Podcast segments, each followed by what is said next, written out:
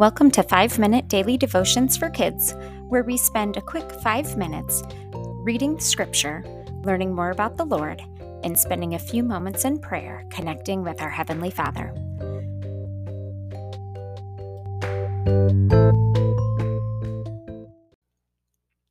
Hello, today is Friday, February 11th.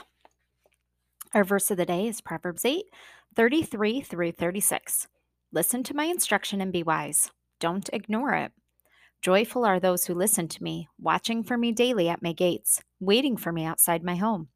For whoever finds me finds life and receives favor from the Lord. But those who miss me injure themselves. All who hate me love death. Dear Heavenly Father, as we open your word today, I pray that we would find you. I pray that you would use your words to speak to our hearts and to draw us closer to you, making us more like you. In Jesus' name I pray. Amen.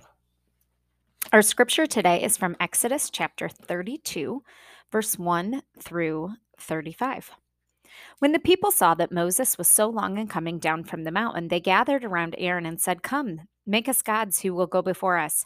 As for this fellow Moses who brought us up out of Egypt, we don't know what has happened to him. Aaron answered them, Take off your gold earrings that your wives and your sons and your daughters are wearing, and bring them to me. So the people took off their earrings and brought them to Aaron. He took what they handed him and made it into an idol cast into the shape of a calf, fashioning it with a tool. Then they said, These are your gods, O Israel, who brought you out of Egypt. When Aaron saw this, he built an altar in front of the calf and announced, Tomorrow there will be a festival to the Lord. So the next day, the people rose early and sacrificed offerings and presented fellowship offerings. Afterward, they sat down to eat and drink and got up to indulge in revelry. Then the Lord said to Moses, Go down, because your people, whom you brought up out of Egypt, have become corrupt. They have been quick to turn away from what I commanded them and have made themselves an idol cast into the shape of a calf. They have bowed down to it and sacrificed to it and have said, These are your gods, O Israel, who brought you out of Egypt. I have seen these people, the Lord said to Moses, and they are a stiff necked people. Now leave me alone so that my anger may burn against them and that I may destroy them, Then I will make you into a great nation. But Moses sought the favor of the Lord his God. Oh Lord, he said, why should your anger burn against your people, whom you brought out of Egypt with great power and a mighty hand? Why should the Egyptians say it was with evil intent that he brought them out, to kill them in the mountains and to wipe them off the face of the earth? Turn from your fierce anger. Relent and do not let it bring disaster on your people. Remember your servants, Abraham, Isaac, and Israel, to whom you swore by your own self. I will make your descendants as numerous as the stars in the sky, and I will give your descendants all the land I promised them, and it will I will bring the inheritance forever. Then the Lord relented and did not bring on his people the disaster that he had threatened. Moses turned and went down to the mountain and the, with the two tablets of the testimony in his hands. They were inscribed on both sides, front and back. The tablets were the work of God. The writing was the writing of God engraved on the tablets. When Joshua heard the noise of the people shouting, he said to Moses, There's a sound of war in the camp. Moses replied, It is not the sound of victory. It is not the sound of defeat. It is the sound of singing that I hear. When Moses approached the camp and saw the calf and the dancing, his anger burned, and he threw the tablets out of his hands, breaking them into pieces at the foot of the mountain. And he took the calf that they had made and burned it in the fire. Then he ground it up to powder, scattering it on the water, and made the Israelites drink it. He said to Aaron, What did these people do to you that you led them into such great sin? Do not be angry, my lord, Aaron answered. You know how prone these people are to evil, and they said to me, Make us gods who will go before us. As for the fellow Moses who brought us up out of Egypt, we don't know what has happened to him. So I told them, Whoever has any gold, jewelry, take it off. Then they gave me the gold, and I threw it into the fire, and out came this calf.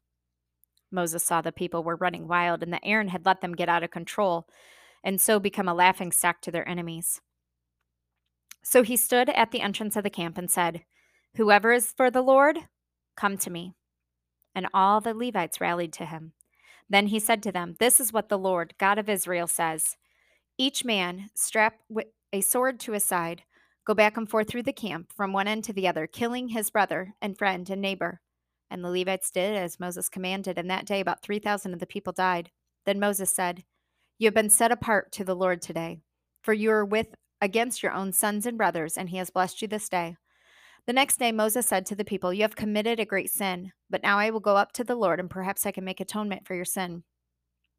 So Moses went back to the Lord and said, Oh, what a great sin these people have committed. But they have made themselves gods of gold. But now, please forgive their sins. But if not, then blot me out of the book that you have written. The Lord replied to Moses, Whoever has sinned against me, I will blot out of my book. Now go, lead the people to the place I spoke of, and my angel will go before you. However, when the time comes for me to punish, I will punish them for their sin. And the Lord struck the people with a plague because of what they did with the calf that Aaron had made. A golden calf. Why would anybody worship a golden calf? Now, what about us? Is there a thing that you love more than you love God?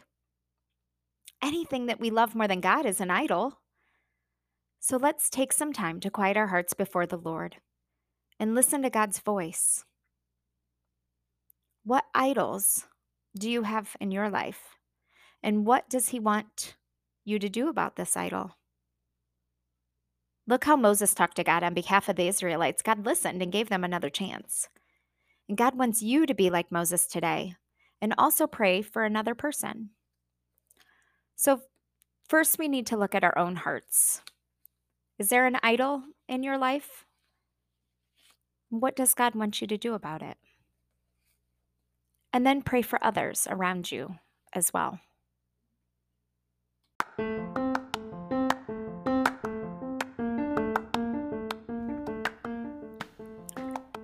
Exodus chapter 32, verse 30. The next day Moses said to the people, You have committed a great sin, but now I will go up to the Lord. Perhaps I can make atonement for your sins.